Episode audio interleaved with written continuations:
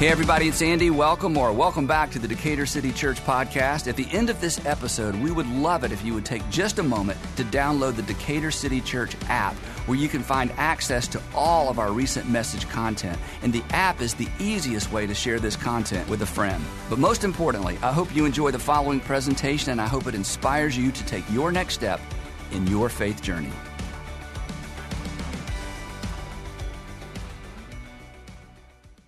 So, here's something we all have in common. This is not a church thing, Christian thing, religious thing. This is just a human thing. Something we all have in common. We all want to be known for something. Now, you may not have given much thought as to what this is, but if somebody were to say to you, hey, what do you want to be known for? Something would come to mind. Um, some adjectives would come to mind. Some adjectives would come to mind that you hope come to other people's mind when and if you come to mind. And I certainly have some adjectives. I have adjectives in terms of what I want my kids to think about me or what I want to be known for with my kids. Certainly in my marriage, um, with the people I work with, I, I, have something I want to be known for for all of you. Uh, and these are the kinds of things that determine what we post on social media or if we post at all on social media, especially it would seem Instagram. So here, let me just pose the question to you. Don't uh, it would be interesting to turn and talk about it, but I'd never get your attention again. But what, what do you want to be known for. Just think for a minute. What do you want to be known for? And there's like concentric circles, like with my family, with my friend, you know, but what do you want to be known for? Um, I'll, for, you know, transparency, because I'm going to ask you to, you know, be transparent. I'll tell you what I want to be known for. Um, I, and, and, this is kind of comes from a place of insecurity. Uh, I want to be known for being smart. And the reason that's important to me, I finally figured out years ago, is because when I was, I never did well in school. I struggled, struggled, struggled. Everybody else seemed to already know it before they got there. I felt like everybody's already had this class but me, especially in college. I'm like, have y'all, how do you know? And then I went to graduate school and it was even, even worse. I barely got into graduate school. Um, so I've just never felt smart. I always felt like I was behind. So I think there's that, the insecurities like, I want to appear, I want to be known for being smart because I don't, I don't think I am. I've struggled. No sympathy sounds there. Okay, anyway, um, also, I want to be known for being a really hard worker. I want to be known for being a good leader. Um, I want to be known for being a great father and a, a great husband. Um, and as I get older, you know, to just be honest, I want to be known for that I still got what it takes. You know, as you get older, you wonder, do I still got what it takes? Bill, you think you, Bill? Okay, anyway, Bill thinks so. So, so here now, here. So I want you to think. What about you? What do you want to be known for? And then there's this, okay? then there's this. What do you what do you do when you realize you aren't measuring up to you? What do you do when you realize, uh-oh, this is what I want to be known for, but I'm falling behind? Not, not in terms of what other people think, because I'm not sure what they think, but I'm falling behind in terms of what I want other people to think. And I would tell you what I do when I feel like I'm not measuring up to me, but I don't need to tell you what I do because I do the same thing you do. I pretend. And sometimes I make excuses and I try to manage my image. And the problem with managing our image is simply this managing, managing our image makes us imaginary. It does. It's like I'm not even I you know I've got an image out there but it's that's not really me so I become imaginary me. And we've all experienced this with other people even if you don't think you're doing it yourself. You've met people and initially you thought, "Wow." Then you got to know them and it was like, Wow. It's like, wow, that, that first impression, that wasn't like as I got closer, that was, you know, that, that was not the real you. I got to know the real you. In fact, you maybe you've gotten close to some people you had a lot of respect for, and as you got closer, you lost respect. And it was almost like, I wish, I kind of wish I'd never gotten to know them because I liked, I liked the imaginary them far better than I liked the real them, right? Uh, and then, um, you know, the, what happens is with image management, when we're managing an image, it makes relationships, it makes relationships challenging. And in some, to some extent, and maybe you're dealing with this and you just didn't have words for it, it can make some relationships impossible right? Because I'm presenting imaginary Andy and you're presenting imaginary you, and our two imaginary people it's like they're avatars trying to have a relationship when the real us is kind of in the background because we're afraid, a little bit afraid to be known.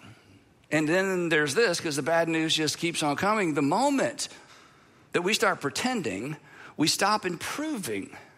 It's so interesting because now all my energy and all my time and all my concern is all about managing the image, managing the image. You know, make sure everybody thinks I'm what, what I want people to think, but what I want to be known for. And I don't give any time and I don't give any effort and I don't give any discipline to really working on me. Because come on, if you've got an image to maintain, it is, it's like a full time job, right? Because you're hiding stuff and pretending and pretending to your kids or maybe your spouse or at work and you just got to keep, it's exhausting. And who's got time to, to get better or to be authentic when you're managing the image? So consequently, we stop improving, we stop growing, we get older, but we don't get any better. Now, again, for the sake of transparency, I'll just say this because some of you thought it already. Pastors are the worst. I mean, preachers are the, we, we, we, really are the worst. And it's because we live with this pressure. We live with this pressure to have it all together all the time. See, I don't know what your job is like, but see, when I leave on Sunday, like on Monday through Thursday and Friday, when I'm like out in the community, nobody thinks, oh, there's the pastor, but it's Thursday. So he doesn't have to act like the pastor. It's Thursday. You know, he just, as long as he's acting like the preacher on Sunday and the pastor on Sunday, we're good. But it's Thursday, so he can do whatever. Nobody, you know, no, it's, it's constant. It's, it's 24 7. So the pressure to perform and the pressure to keep the, the image up, you know, for people who do what I do or anything similar to what I do, it's, you know, it's intense because I need, I've got to maintain my moral authority or you won't take me seriously. And I have to maintain my, maintain my moral authority 24 7 because that's what allows me to come in here and tell you how to live your life, you know, because you think, well, surely he's doing this stuff, right? I mean, he just keeps pouring it out, right? And, and, one of the reasons it's so hard on people like me, it's really, and I, you know, because we're being transparent, part of it's your fault, okay?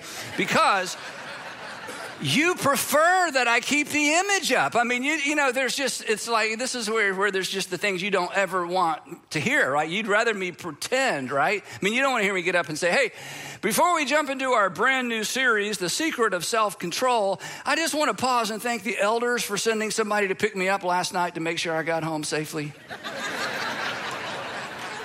you don't want to hear that. That's why I don't call the elders. That might not make it into the, the cut. We may edit that. Anyway, that is why you don't want me to get up on a Sunday morning and say, hey, before we begin our brand new series, Making the Most of Your Marriage, I'm happy to announce Sandra said she's going to give me one more shot and one more chance.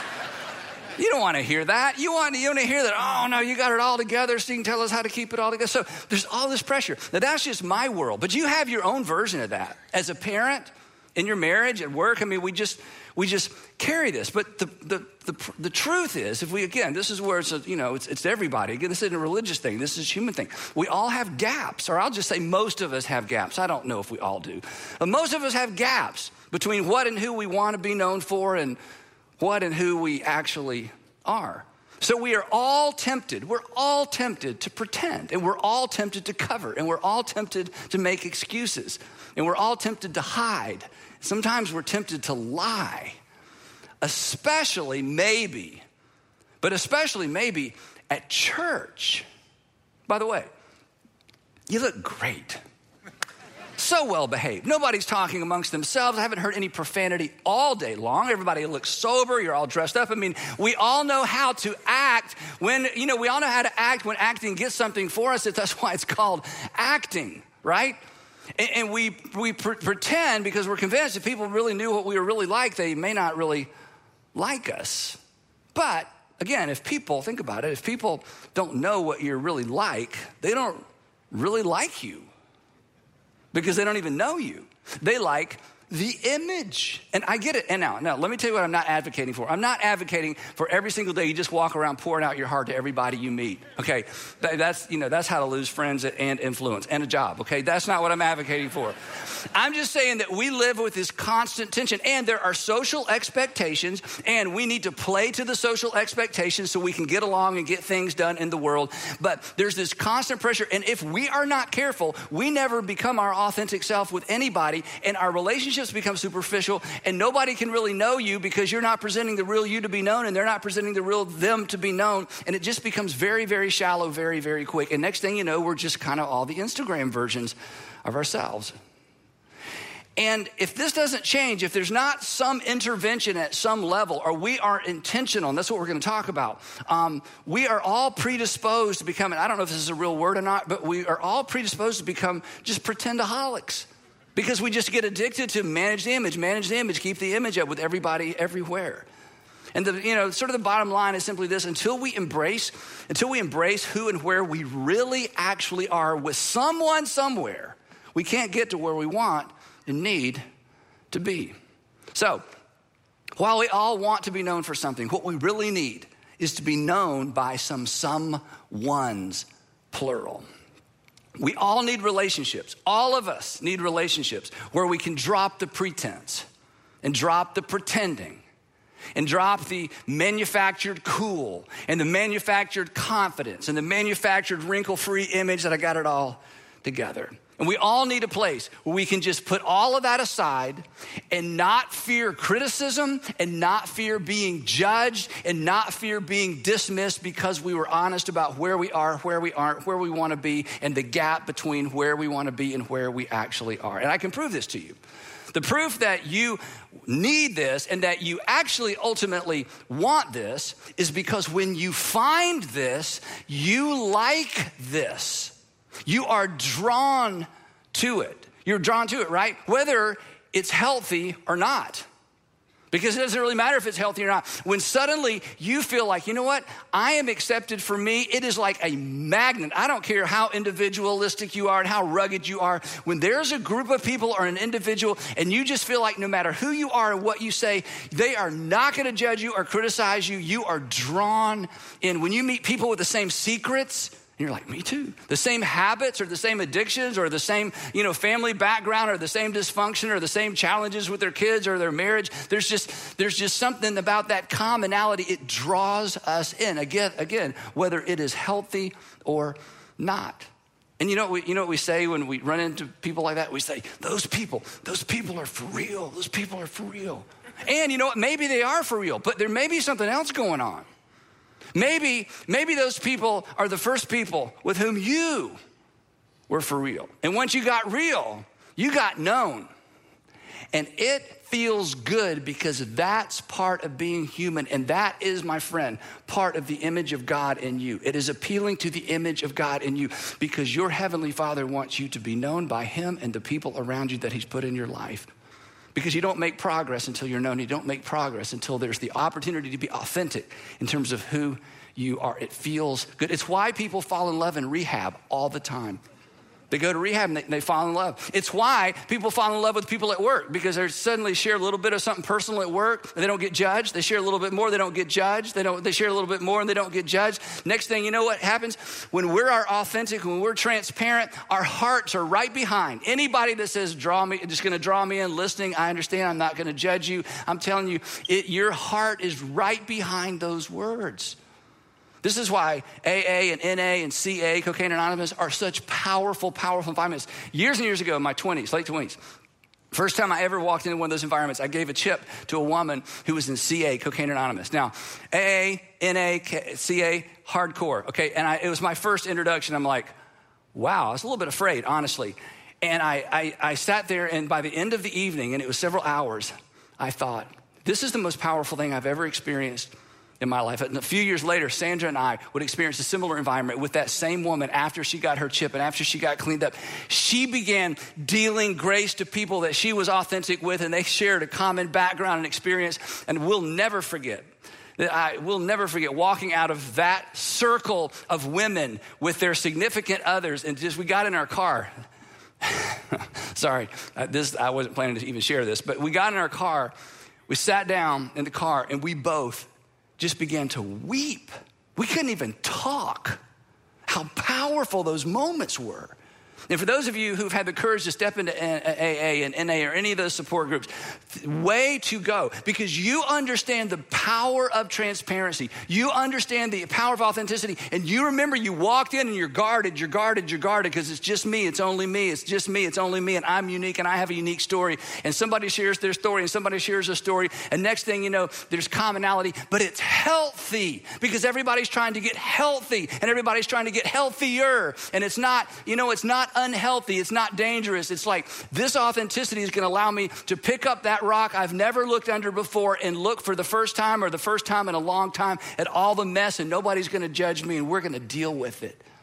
And progress is made, right? The rocks get turned over. All that scary stuff is exposed. Now, some of you are thinking this. Okay, whoa, whoa, whoa, you're, that's too far. You're taking me too far. I don't have an addiction. Well, you do. We all do. We're addicted to image management. Okay, and some of that is healthy, again, because society, you know, there's some guardrails in terms of getting along. So I'm not just throwing the whole thing out. But we're all addicted to image management, which makes us, to some extent, again, all pretendaholics. Now, based on your church experience, um, and maybe based on your church experience here in one of our churches, I hope not, but based on your church experience, it may come as a shock that the church, the church should have pretend free zones for everybody that the church should have pretend free zones for everybody. This is not one of them, but every church should have pretend free zones for everybody. And here's why I say that, and this is amazing. In the first century, when the church first began, the very first pastor of the very first church in Jerusalem, not necessarily the safest place to have a church in the first century. In fact, the pastor of the first century church in Jerusalem was eventually dragged outside the walls of the city and stoned. His name was James, had a very famous brother, very famous mother. Um, um, as Jesus was his brother. So, James, the first pastor, first church in Jerusalem, here's what James says Therefore, confess your sins to each other. We're like, nope, not gonna do that. What else you got? I'm not gonna do that. I'm not gonna confess my sins to somebody else. I confess my sins to God or a priest that I never see except when I'm confessing my sins to the priest. And that's it. That's what I do. Because if I confess my sins, people are gonna know the truth about me the real me, and they may not like me, they may reject me. James is like, this is the church. This is, this is what we do. This is like maybe he had 20 people in his church, or maybe 50, or maybe a couple of little ones. But this is, he's like, this is, this is what we confess our sins to each other. And he says, and we're not going to stop there and pray for each other that you may be healed, that you may be changed. There might be transformation. There may be some good that comes from this. To which we say, nope, it's too risky. Just going to confess to God and keep pretending. So let me ask you this question When is the last time? And maybe you say there's never been a time, but I'll, you know, this is how I'll pose the question. When is the last time you were transparent with a small group of people about something that you have not been transparent about with maybe anybody else in your life? Something current, a failure you don't know to, how to deal with, a fear you can't get past, something going on at home, a family situation. When is the last time you said, okay, I'm gonna go for it? Look, this is, this is the thing. And they stopped and they prayed for you. If you have never had that experience, I want you to have that experience soon. If you haven't had that experience in a long time and you're carrying something and you keep trying and trying and trying, you're going to get better, it's going to get better, you're trying. But no one has ever said, well, let's, you know what, I, I, don't have a solution, I don't have an answer, I'm not a counselor, I'm not a professional, I'm not a theologian, but you know what? Can I pray for you? Those moments can be powerful, and sometimes those moments are transformational. James says, this is what the church does. He goes on, he says, the prayer and now this is the brother of Jesus talking, all right? So this isn't the Bible says, okay? There was no Bible when he wrote this. He's just writing a letter. It just happened to be, you know, survived the first century because the first century church thought it was so valuable. Why did they think it was valuable? The brother of Jesus wrote that. If I got up and said, hey, we just found the document written by the brother of Jesus, you would say, wow, I'd love to read that. It's in your Bible. Okay, it's been, anyway. So James is just writing this document. And here's what he says The prayer of a righteous person, a person in right relationship with God, the prayer of a righteous person is powerful and it's effective. And we resist it because I don't want to be known. I don't want you to know. It's none of your business. This is what your Savior would say. It is their business because you're a body. And when one part of your physical body is injured, the rest of the body doesn't go, I hope that works out. All my body went into, you know, what do I do about this? Because that's what bodies do. It is somebody's business. But it's never going to be their business until you invite them in and make it their business. This is part, this is, you know, we talk all the time about inspiring people to follow Jesus. Okay, this isn't 201, this isn't the advanced class. This is fundamental to following Jesus. You cannot follow Jesus if you are not functioning within the context of a community of other Jesus followers. There are no, you know, to throw big throwback, Lone Ranger Christians, you know, he had Tonto, right? And, you know, the Batman's got Robin. There are no Superman Christians. I don't need anybody. And if you're trying to do your life that way, whether you're a religious person or not, I would invite you to not. If you're a Christian and somehow you got this idea, I don't need organized religion, I can just do this on my own. No, just read your New Testament. Spiritual development, physical, spiritual, emotional health happens within the context of transparency with other people, not just you and God. It requires that you make yourself accessible to other Jesus followers. It, it, it, has to do with discovering. A lot of it is to discover that you're not the only one. Sandra and I have been in so many groups. We've been in a small group since we started, the, before we started the organization 26 years ago.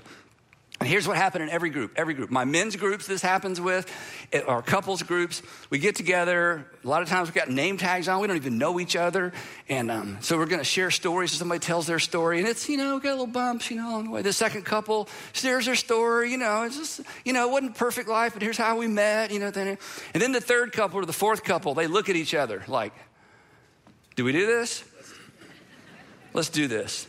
And they are like, okay, I'm glad y'all all have these wrinkle free, perfect lives. Our lives are not perfect. Our marriage is not perfect. Our kids are not perfect. Our jobs are not perfect. And they tell their story, and there's tears. And when they're finished, the first couple says, We need to go again. we left some stuff out. And suddenly something happened. I don't want to say it's magic, I don't believe in magic, but something magical, powerful happens in those moments. Same with my, my last men's group, same thing. Third guy in. I mean, he was like, okay, guys, no pretending. And then we all said, we all need to go again because we weren't sure it was safe, right? Discovering you're not the only one. There's something powerful about discovering you're not the only one and somebody praying for you. Then another first century pastor, we don't know his name. We know it's a he because they didn't let the girls do much back in the first century. But thanks to Jesus, that has changed. But here's, so we don't know who wrote the, the, the sermon that we call Hebrews. It's a book in the New Testament. But here's what the author of Hebrews writes. And let it, and you've heard, I've taught on this so many times if you've been around. And let us consider, that means think about it. Think about it. Let us consider how we may spur one another on, urge, motivate, inspire, model. Let us figure out how to spur one another on towards love when it's hard to love, toward good deeds when I don't want to do good deeds, when I want to return, you know, evil for evil. Let us figure out how to do this. And here's the phrase one another on that transparency and accountability in the Christian life, it is an essential, it's not an add on. And then listen to what the author says. This is so relevant for some of us right now. And let us not, how did he know? This was happening in the first century. And let us not give up meeting together. Well, I don't need him. I don't need anybody. He's like, whoa, whoa, whoa, whoa. You're, you can not follow Jesus by yourself. Did you know that? And let us not give up meeting together as some are in the habit of doing. In other words, community is essential. Community is the ABC, we call it the ABCs accountability, belonging, and care. Accountability, belonging, and care. ABC, accountability that somebody knows what's going on and they can ask me. Belonging, you know what? I feel safe here. If I'm not here, somebody's gonna miss me. Care. Hey, when I need something, there's gonna be somebody that shows up for me. I, I want you to experience, I want your children to experience this, your middle school, high school students, because this is essential. And of course, the pandemic, you know, bumped a bunch of us out of the habit of meeting together, which is a shame because this is important. If you haven't been paying attention, look up here. Content consumption is no substitute for community. In fact, let me just say it this way content consumption will not change your life or make you better. You'll get smarter, you learn some stuff. It's no substitute for community. They're not even, and, and you know this because we're constantly consuming content. And yesterday I was talking to somebody, I'm talking about this great book I'm reading. They said, What's the name of it? I'm like, I don't know. I don't know. There's just so many books, so many articles. It's like, read this, read this, read this, check this out. We just consume, consume content. If content consumption would change your life and make your life better and make your marriage perfect and better, and, I mean, we would all be amazing because we have access to all the content that is available on every topic in the world. And I am a content consumer and I am a content creator, but I'm telling you, content consumption is no substitute for community. And when we try to substitute anything for community, we do not get the advantage of community, but we kid ourselves into thinking, I'm doing all I can. I'm doing all I can. I'm trying. But read the New Testament. The New Testament is one another, one another, one another, one another, one another. Here's something that content consumption can never do. And the author of Hebrews tells us let us not give up meeting together as some are in the habit of doing, but let us encourage one another, one another daily. The one another factor is essential to progress. Pastor Paul, who planted a bunch of churches, here's what he says. He has so much to say on this. Just look at one little snapshot. Brothers and sisters, he says, if someone is caught in a sin, what do you, you know what we do when somebody's caught in a sin? Hey, did you hear so and so was caught in a sin? I know. Let's, you need, let's pray for them. Okay, I got to go. Did you hear so and so was caught in a sin? We love to talk about it. But if you're caught in a sin, you don't want anybody talking about it. So, what if you decide to do for others what you wish somebody would do for you when you're caught in a sin?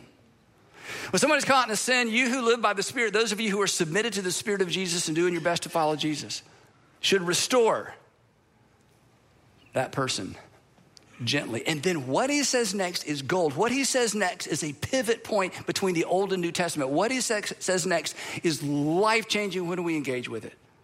He says this is an imperative. He says to these new Christians, these Gentile Christians, carry one another or carry each other's burdens. Get up under the burden with them. Why? Because they need somebody to get up under the burden with them. That's what Christians do. That's what Jesus followers do. The problem is, I can't get up underneath your burden if you don't let me know you have a burden, and you can't get up under mine as long as I'm image managing, you know, and just trying to have the imaginary version of Andy, right? He says, I want you to carry each other's burdens. The assumption is this is a community of Jesus followers who know what each other are going through and know how to get up under the burden with one another. Carry each other's burdens. But here, here is the showstopper statement. Carry each other's burdens. And in this way, when you do this, you will fulfill the law of Christ. The law of Christ, we talk about the law of Christ is we are to love as we've been loved that we're to love one another the way that God through Christ loved us. That is the law of Christ. Those are the New Testament, New Covenant marching orders. You are to love as God through Christ loved you. When you're not sure what to say or do, you do what love requires of you. When you're not sure what to say or do, you do what love requires of you. It's the one command that creates and defines the New Covenant ethic for all of us. And the Apostle Paul says, this is amazing. That simply by being in each other's lives to the degree that we know what one another's burdens are, we've made ourselves accessible, other people have made themselves accessible to us, and we get up under the burden with them. He says, when you do that, you fulfill. This is a prime example of what it looks like to fulfill the law, the one single command of Jesus. This is a big deal. This changes communities once upon a time, it changed the world. Burden bearing is a direct application of Jesus' new covenant command. This is why I say you can't follow Jesus in isolation and you can't follow Jesus going solo because if you aren't under somebody else's burden, you aren't doing it right. And I'm not doing it right. And if you aren't in some capacity, in some group of people, inviting people into the burden that you need help with, then you're not only missing out, but, you're missing out on a key ingredient and essential to being a Christian and living as a Christian. Now, here is another way of saying the same thing, I realize. Here, here's the beauty of the gospel, and it's the part that's so easily overlooked. And if you're not a Christian because you had a bad church experience, it's probably because no one ever explained this to you. It's not your fault. In fact, if you, are, if you resist Christianity, resist the church, and people like me, uh, the, the reason is because you have a story. And if I heard your story, I'm sure I would say, I, I got it. I, me too, I'd feel the same way. But ima- imagine if what I'm about to say next was central through our, uh, throughout your experience with other Christians and in the church, because this is central. And it's, it's something we have such a difficult time applying consistently. But when we do, and when a community of people get this right, And here it is the beauty of the gospel is that God accepts us as we are.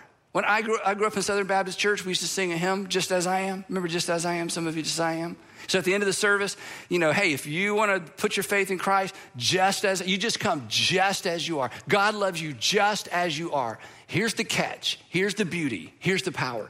But God loves you too much to leave you that way. So it's come as you are, but come and change. Come as you are. God loves you, accepts you just the way you are. But there's a that the, the end, the result is transformation. So this is the beauty of the gospel, and this is the dynamic of the local church. When the local church provides opportunities to bring and reveal their authentic self and to say, "Here's my burden. I hope you don't judge me. Would you help get up underneath it with me?" And when that happens, God begins to transform us from the inside out. But that transformation always happens. Always happens through community. This is why. You have never heard a story of transformation that did not involve other people. You have never heard a story of somebody who, uh, either here or anywhere else that says, Hey, you know, I met you, you know, a few years ago, things were bad. What happened? When people talk about stories of transformation at whatever level, whether it's relational, whatever, stories of transformation always involve other people. Well, then I met this couple. Then I met these people. Then these neighbors moved in. There's always other people. We call those providential relationships. It's like God just dropped somebody into your life and they were part of the transformation process. In other words, nobody fixes themselves by themselves. You were not created to fix yourself by yourself. You were born into a community. God created community. And when community operates and functions the way it was designed to operate, it is powerful. So, acceptance with an agenda, because that's the gospel. Acceptance, God loves you just the way they are. The agenda, He's gonna make you better, not leave you the way you are. Acceptance with an agenda should characterize the local church because acceptance with an agenda characterizes our Heavenly Father. But, and you know this, that's not gonna happen in here. Or it's not gonna ha- happen in here. Uh, uh, in rows, uh, uh, you know, where you're looking forward it's not going to happen. It's not even it's not even supposed to happen in here. And that's why I need and you need and we all need a vacation. No, I'm just kidding. It's not what we need. Just want to make sure you're paying attention. This is why we all need community. And this is why we need a circle. That's how we refer to it here if you've been around. If, if, if we, you need a small group, you need a group of people where those kind of conversations can happen. So, 26 years ago, when we launched this, this church that became a whole bunch of churches, um, we committed to prioritizing circles over rows because life change happens face to face, not facing forward. Life change happens in circles, life change rarely happens in rows. Life change can be initiated in a row when you hear something something you never heard before and you decide I'm going to make a, I'm going to make a decision, I'm going to incorporate that into my life. It can begin there, but the process always involves other people. I can give you stuff to think about, questions to answer, new insights. Here's what the scripture says. But in terms of the doing, the doing that actually makes a difference, that's, that's a team sport. That's a community opportunity. Doing requires a trusted group of people that can encourage you, model for you, and teach you and inspire you to do. If you're married, you know this. If you're married and you're having trouble, you've, you've told her everything you know to tell her, right? 20 times. You've told him everything he needs to know. 20 times he hasn't listened, but you've told me we've all told each other. And you're stuck. What do you need? You, you need you don't need more faith. You probably need more people. You need more community. You need someone who says, you know what? Whew, that's, that's a rough one. I, don't know the answer. I'm not a counselor. Can we pray for both of you? You got kids, you're raising kids. Let me tell you, you know this, especially when they hit middle school high school. You need a partner as a parent. The church, if the church is doing what the church ought to do, we should be your partner in parenting. Because we should be saying to your kids many of the things you're saying, but saying it in a way that they can hear from us that they can't hear from you. I understand that we got three kids in our 20s. You need a partner. And we have created environments. why we create these environments. And this is why, if you got kids that are upstreet age, elementary age kids, I'm just telling you as a satisfied customer who raise their kids here, you need to have them here every week. You know, we got stuff going on. Small deposits over time make all the difference. Small deposits over time make all the difference. Let me just say this way this, this is kind of critical, may not be true for you. If you, you know, 10 years from now, you take all the things and put them together that you did instead of having your kids here on Sunday morning, put them all together, you know what you'll have? Nothing. You have a bunch of random stuff. You have some good pictures. But I'm telling you, and, and let me say this too, this is a little bit harsh. If you've had this thought, well, you know what? When my kids hit middle school, you know, that's when there's going to be some bumps in the road. I'll make sure I get them into church. It'll probably be too late, baby. Yeah, it's too late. And it's not because there's something wrong with the church or wrong with you, but because community and relationship is the name of the game. And it is very difficult, next to impossible, to start a middle schooler or a high schooler in a community of friends when they've already got one foot on the brake as it relates to you as their parents and the church in general. And I'm not saying don't bring your middle school and high school students. I'm just saying if you have an opportunity to get your kids in a circle early, it will pay dividends perhaps for the rest of their life. If I let you in on a secret, and please don't tell the children and students I told you this. We've been doing this so long. High school students graduate from high school, go off to college, and they find they look for churches like you did when you were in college. Eh, not so much. Okay. They look for churches. Okay, get this. And they don't just look for a church where they can go, yeah, we go to church. They go to these churches and they're like, um, do you have, how, how do I get in a small group? How do I lead a small group? You know, I've been leading a small group since I was, you know, in middle school myself. I, they think, don't tell them, I, I told you, they think being in a small group is normal. They think this is just what Christians do. We have, I'm so thrilled, and not every child, not every student, okay, but we have seen the replication of this model over and over in the lives of students, and it is life changing because they understand the power of community and the power of relationships where there's authenticity without being judged. I can bring my full, my true self. And I don't want you to miss that. I don't want your kids to miss that. So from day one, we've prioritized, like I said, acceptance with a view to improvement. And, and do you know how we knew 26 years ago we needed to do this? Because we looked across the table at each other like, you, you, you need someone to help you with that burden. You have a burden. I don't even know if you have, know you have a burden, but we looked at each other, realized we need it, and we still need it. Still need it. So here's the thing if you use your imagination, we can't, and here's some of the pushback, we can't force or manufacture an authentic relationship. We can't force or uh, you know manufacture transparency. But let me tell you what we're good at. We know how to set the table. And we want to set the table for you and your children, and we want you to come to the table and we want you to engage in group life. Not so it helps the church. It didn't help the church. In fact, it's very expensive. We've saved so much money if I just let go of all the group staff. You know, we just had big church and music, but you know what? From day one, we're like, nope, it's not about rows, it's about circles. We want to invite you to the table, and you need to try this. And again, for those of you married couples or couples, and it's like one's like, yeah, I want to do this, the other one's like, no, no, no, no, no. Just do it. The worst thing that can happen is you can meet some fabulous people, have some cake, and you know you go home and hate it. I mean, there's, there's, no, there's no way to really lose with this. But you may meet your new best friend. You, you may meet another couple that has so much in common with you, but they're just a little bit further down the road. And they give you the insight that you've been missing all these years. Who knows? The result, if you'll try this, the result is real people, real friends, real change. Culture says, come on, we know this. Culture says, protect that image. Protect that image. Jesus invites us to drop the image and allow Him to do the work on the actual me and the actual you. And I hope in this season you will say yes to that invitation.